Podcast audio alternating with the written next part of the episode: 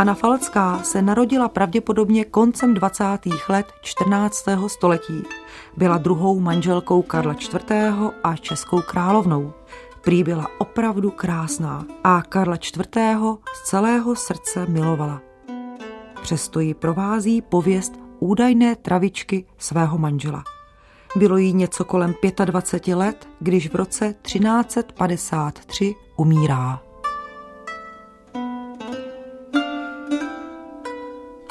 Chtěla jsem si tvou lásku vrátit. Dala jsem ti pít čarovný nápoj. Anna Falcká byla druhou manželkou Karla IV. Co o ní víme? Otázka na historičku doktorku Evu Doležalovou.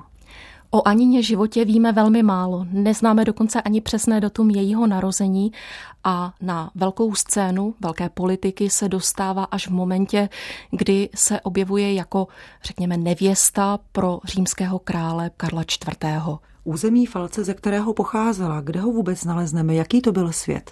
Byl to svět blízký především Bavorsku. A také musíme říct, že jejím otcem byl Ruprecht Falcký, tedy jeden z volitelů římského krále a byl to tedy velmi důležitý muž. Problém ovšem byl, že byl Wittelsbachem a Anna tedy byla také Wittelsbachovnou, což znamená, že stáli na druhé straně proti Karlu IV. při jeho volbě. Pro sjednávání královských sňatků platila určitá staletími prověřená pravidla. Vedle všeobecného účelu zajištění potomstva, především mužského, mývaly sňatky i další cíle. Udržení, neli zvýšení prestiže rodu, zamezení nepřátelství či naopak sjednávání spojenectví a posléze možnost rozšíření rodového území, v nejlepším případě o další království přiženěním či přivdáním. Středověká společnost byla přísně hierarchická a na jejím vrcholu stály králové a královské rodiny. I nejbezvýznamnější král svou hodností z boží milosti, propůjčenou mu církví, stál vysoko nad sebe bohatším a sebemocnějším vévodou, markrabětem, nemluvě o nižších stupních knížat a hrabat. To byl text historika Františka Kavky z knihy Čtyři ženy Karla IV. Jak se vůbec dívat na sňatky v dané době a sňatkovou politiku pohledem člověka 21. století? Musíme se na to dívat tak, že sňatky šlechty a panovníků nebo dětí panovníků byly především politickou a dynastickou záležitostí. O romantické lásce můžeme mluvit vždycky až v druhém plánu, ale občas k ní docházelo. Co bylo tehdy obvyklé, poněvadž existovaly příbuzenské vztahy, víme, že počet panovnických rodin samozřejmě na evropském půdorysu byl omezený, takže genealogické větve ukazovaly, že se vlastně mezi sebou zcela poměrně běžně ženili a vdávali příbuzní. Panovníci se dostávali do poměrně složité situace, protože existovalo také něco jako kanonické právo, tedy církevní právo, které vymezovalo přesně, za jakých okolností mohou být mezi, nechci říct příbuznými, ale mezi různými osobami sňatky uzavřeny. A tady existovalo sedm pokolení a sedm různých příbuzenských vazeb, které tyto svazky vylučovaly. To znamená, že za určitých okolností mohl být panovník sice velmi vzdálený své budoucí nevěstě, ale například mohli mít společné kmotry a už to vylučovalo uzavření sňatku. Ale i z toho byla cesta ven, stejně jako byla cesta ven pro plejádu levobočků a dalších, tak jak vypadal dobový svět. Vypadá to velice jednoduše. Dá se říct, že kouzelné slovo dispens nebo dispenzace, tedy omilostnění, mohlo povolit nebo zajistit takový snětek za každých okolností. Otázka, jak na tom byl Karel IV. z hlediska milostných a manželských vztahů, odpovědí nám může být následující text historiků Čechury, Hlavačky a Mikulce, který je z knihy Muži a milenci českých královen. Pobyt na jihu nepůsobil na mladého muže jen jako na rytíře, bojovníka či politika, ale nemenší význam měl také pro Karla muže. Horká italská půda, dlouhodobé odloučení od manželky, ale i rodové sklony Lucemburků ho zřejmě svedly k nezřízenému sexuálnímu životu. Ať se to zdá až neskutečné, vznešený autor vlastního životopisu promítl tyto své poklesky do vylíčení proslulého snu, v němž se stal svědkem strašlivé smrti následníka francouzského trůnu, jemuž anděl utěl mečem pohlavní út, protože často hřešil. A byl to právě tento trestající anděl, který se na Karla obrátil se slovy Nyní se tedy měj na pozoru a otci svému můžeš říci, aby se varoval podobných hříchů, nebo vás postihnou ještě horší věci. Vidina hrůzného snu na mladičkého Lucemburka mocně zapůsobila. Vita Karoli vlastní životopis Karla IV., na který se daný text odkazuje. My jsme ale ve světě naprosté dominance římskokatolické církve, křesťanství a to víme, mělo velmi tvrdé požadavky na sexuální život, na manželství. Jak to dotyční zvládali? To je vždycky teorie a praxe. Myslím, že tato dvojice funguje dozajista i dnes. Požadavky na mravnost byly vysoké, ovšem jejich dodržování už bylo složitější. Na druhou stranu bych nechtěla vytvořit v posluchačích představu, že středověk byl dobou, kdy bylo dovoleno absolutně všechno. A můžeme to ilustrovat i na jiných příkladech, kdy se panovníci, když už měli mimo manželské poměry, zachovali ke svým milenkám a nemanželským dětem velmi laskavě a zajistili jim i nějakou budoucnost. Nad rakví Karla IV. zaznělo, manželství dodržoval tak čistě a pevně, že ho nikdo nemohl přemoci. Znamená to, že daný sen byl pro něj tak zásadním, že byl výjimečným bez pochyby ne, ovšem manželství v tomto smyslu bylo něco trošku jiného. Jedná se o naplnění závazku, který jako panovník vůči své dynastii a zemi měl, tedy splodění dědice a výchova tohoto dědice jako toho nejlepšího možného kandidáta na český trůn, což Karel IV. v podstatě dodržel.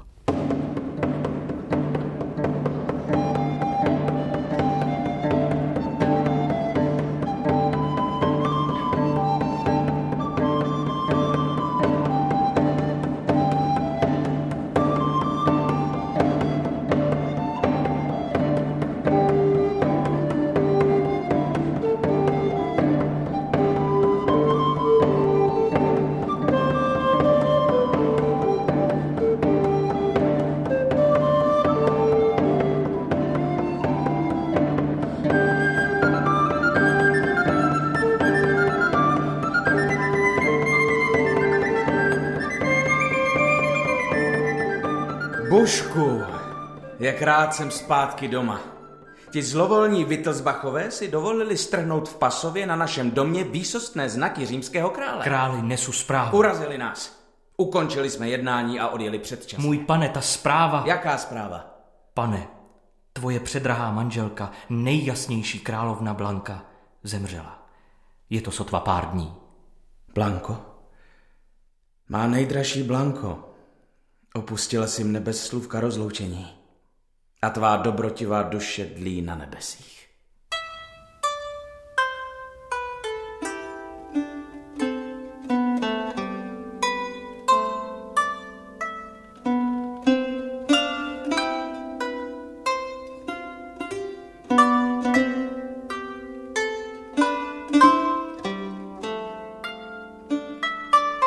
My, Kliment, papež, sluha sluhů božích, Karlovi z boží milosti římskému a českému králi. Se zarmoucením přijali jsme zprávu, že osiřel český trůn a královna Blanka, tvoje manželka, odešla v pokoji. Jsme s tebou, králi Karle, ve tvém hlubokém smutku. Zároveň jsou se vedeni starostí o blaho říše. Doufáme pevně, že nezůstane dlouho bez královny že sobě pojmeš za manželku ženu z královského domu francouzského.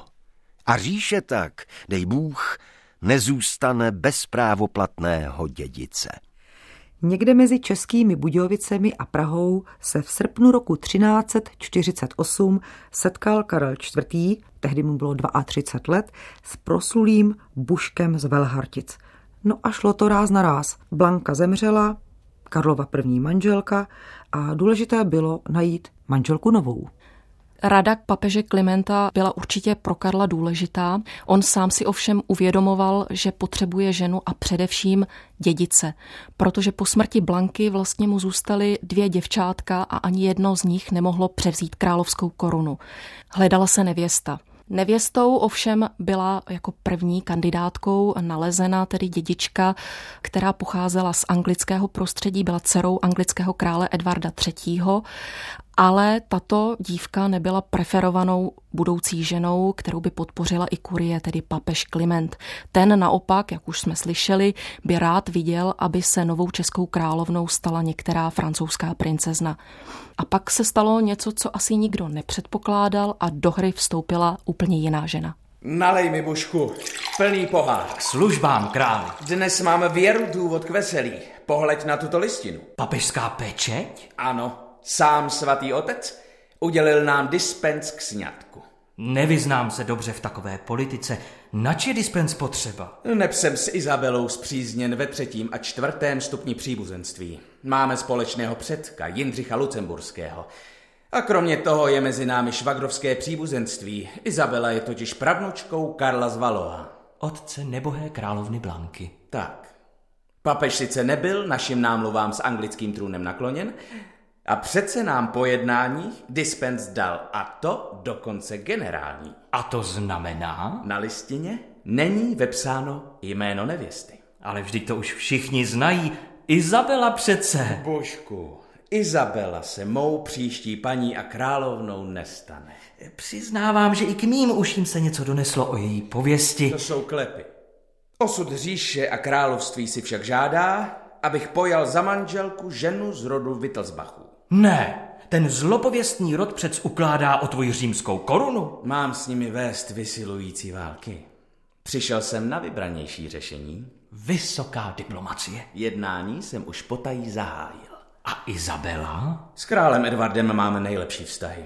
Až mu osvětlím svoje důvody, jistě je přijme. No a koho si tedy vezmete? Anu Falckou. O rok později, únoru roku 1349, Opět Karel IV. rozmlouval, jak jsme slyšeli, s Buškem z Velhartic. A na scéně byla Anna Falcká. Takže opravdu si z nepřítele Karel IV. dokázal udělat přítele tímto sňatkem – Ptám se historičky doktorky Evy Doležalové. Určitě to tak bylo a pravděpodobně byl zájem zejména na té druhé straně, tedy u Rudolfa Falckého, který přeci jen pochopil, že vzdorovolba nového krále proti Karlu IV. nebude mít dlouhého trvání a hledal spojence. A tak přesto, že ještě v lednu holduje tomu nově zvolenému Ginteru Schwarzburskému, neváha už o měsíc později přeběhnout do tábora Karla IV.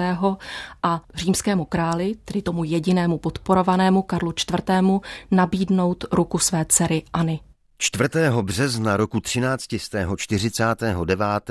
v Bacharachu na Rýně se slavila svatba 33-letého Karla s téměř 20-letou, podle kronikářů půvabnou Anou. Podle svatební smlouvy obnášelo její věno šest tisíc hřiven a bylo zajištěno zástavami pěti hornofalských měst. Po případné anině smrti je měl držet Karel i dále a po něm jeho děti. Kdyby se z jejich sňatků žádné děti nenarodily, mělo se toto území vrátit zpět falckým Wittelsbachům. Karlem nabídnuté věno činilo devět tisíc hřiven a bylo zajištěno zástavou Tachova a Přimdy textu historika Františka Kavky jsme se dozvěděli o majetkových vnosech obou manželů. Bylo obvyklé, že věno měla nejen nevěsta, to my docela dobře známe, ale měl ho tehdy i ženich?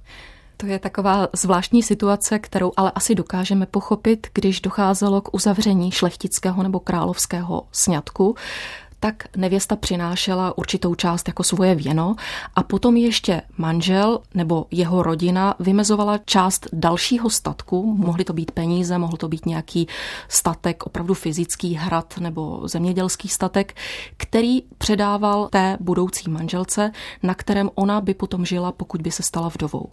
Co znamenal ten papižský dispens? Proč tento snětek ho potřeboval? My jsme slyšeli, že ta Anna Falcká se objevila tak z ničeho nic. Ona se neobjevila z ničeho nic. Anna Falcká byla velmi vzdálená příbuzná Karla IV., takže tam existovalo takovéto sedmé koleno, které dispenzaci potřebovalo. Ale co bylo ještě horší, Anna Falcká byla Wittelsbachovna. A všichni Wittelsbaši byli stále ještě v papežské kladbě, což znamenalo, že takový snětek by nemohl být ani v církvi uznán.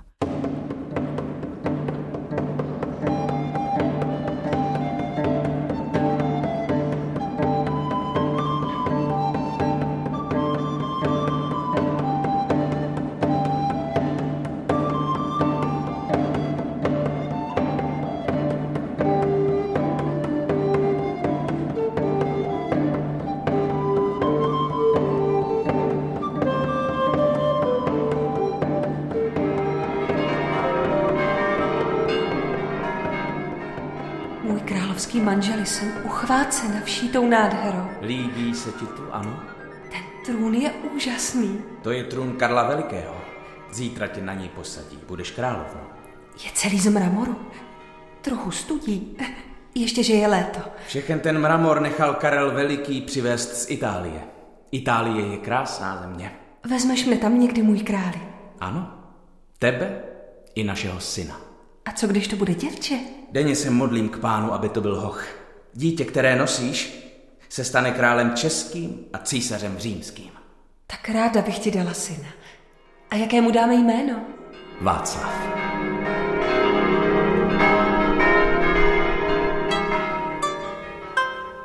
17. dne měsíce ledna, léta páně 13.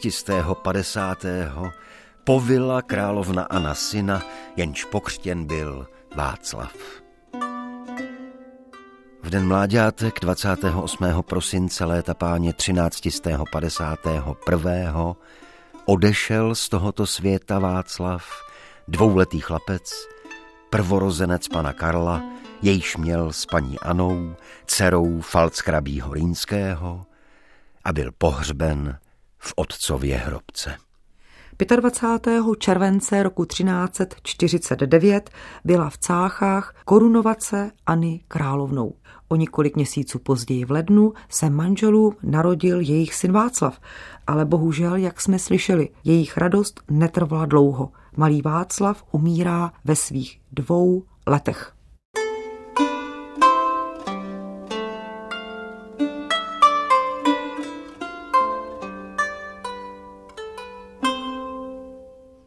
Koncem roku 1350. začal Karel pocitovat v rukou, zejména v palcích, bolestné mravenčení. Někdy, když se probudil, nemohl ruce ani zvednout. Co se to se mnou děje? Nejdříve o svých nesnázích žertoval, pak si i přece vzal, že si jich nebude všímat, ale nemoc si všímala jeho. Po rukou ho rozbolely i nohy a bolesti stoupaly do kříže a ke krku. On se už nemohl skoro ani pohnout, každý krok mu působil bolest, neschopnost těla ho činila mrzutým. Zavolali k němu tělesného lékaře. Byl to odnedávna Giovanni del Dondi, mladý ještě, ale zkušený a obratný. Když nebyl z královy nemoci dost moudrý, přišel mistr Vítek z Choltic. Když se lékaři poradili, usoudili, že jde především o porušení šťáv a jejich poměrů v těle. Zkusili pustit královi žilou, ale ruce zůstaly ochrnuté a nohy už ho skoro neunesly. Je tedy jiná příčina? Jaká mohla být příčina, o které psal spisovatel František Kožík, autor románu Kronika života a vlády Karla IV.?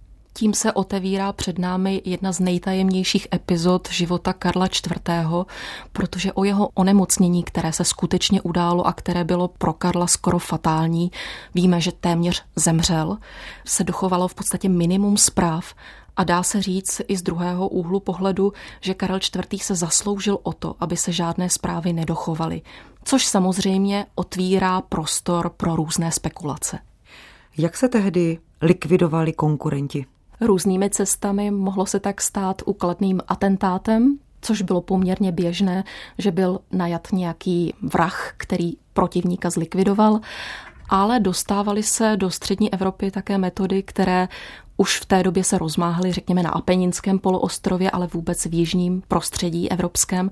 A to byly různé formy otravy, nápoje nebo přimíchání jedovatých prášků do jídla. Karel IV. s tím měl konec konců bohaté zkušenosti ze svého raného pobytu v Itálii na počátku 30. let a víme také, že sám byl svědkem odstranění i několika dalších osob.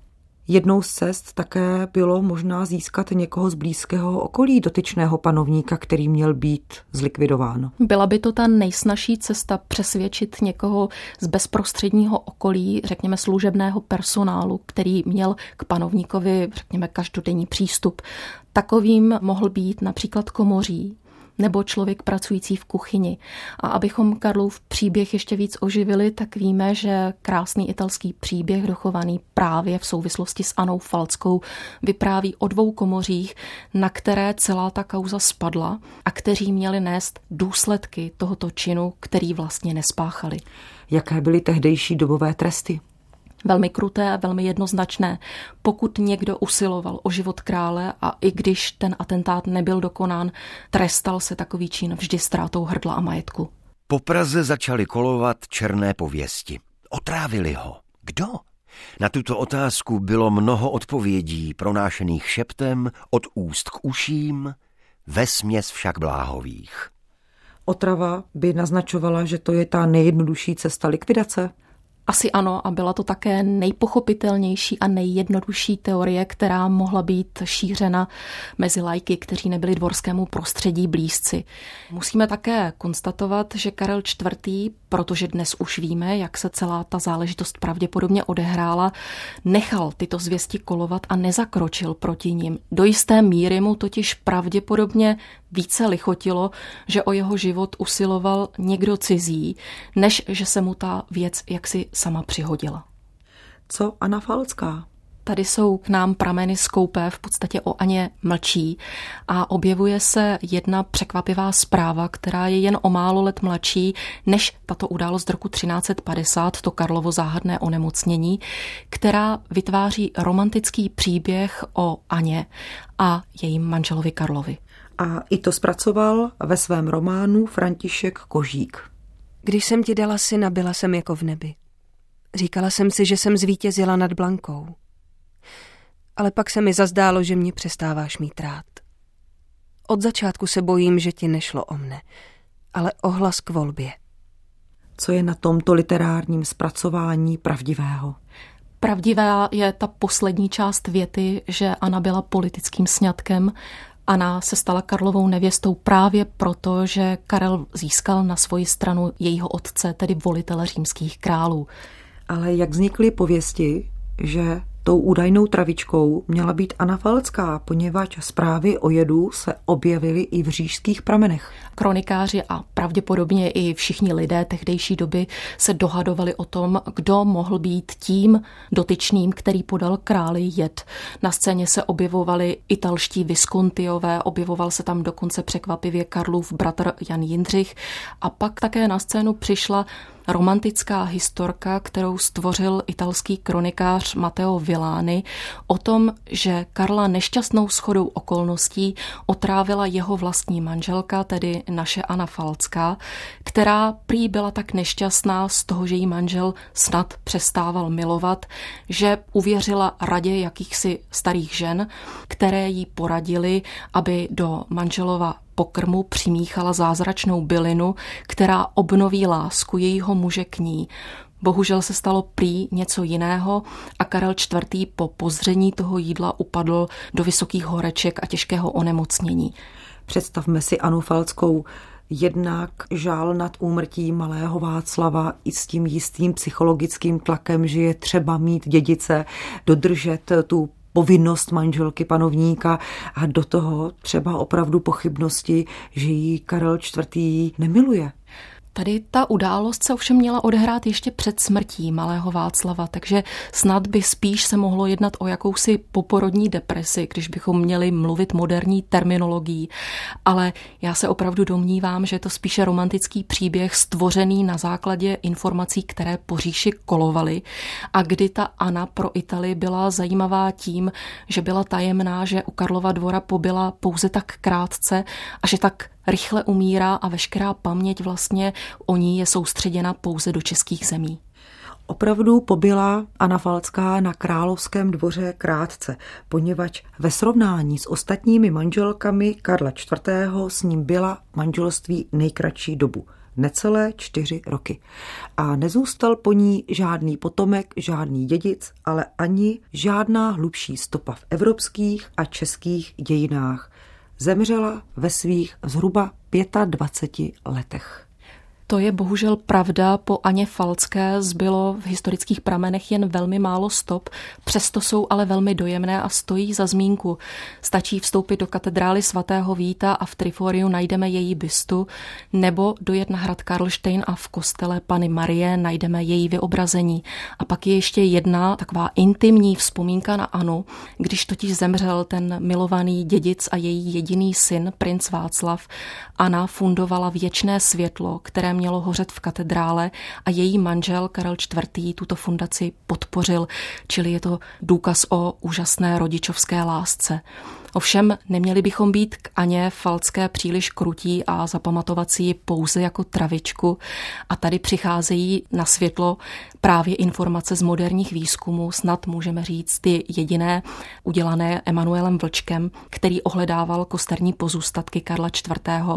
a můžeme snad už s jistotou tvrdit, že Karel IV roku 1350 nebyl otráven, ale utrpěl jakýsi úraz, který se mu snad přihodil při pádu z koně, snad při rytířském turnaji.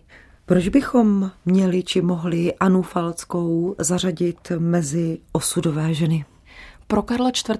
byla především ženou, která mu skrze svůj původ otevřela cestu k římské koruně právě jejím sňatkem se otevřela už taková ta úspěšnější část jeho říšské politiky, kdy ho říšská šlechta a říšská města začala uznávat jako jejich suverénního vládce. A také musíme říct, že Anna byla pravděpodobně opravdu hezká, protože když se zeptáte kteréhokoliv muže, která z těch čtyř žen Karla IV. podle těch byst v Triforiu se jim líbí, naprostá většina odpoví, že to byla právě Anna Falcká.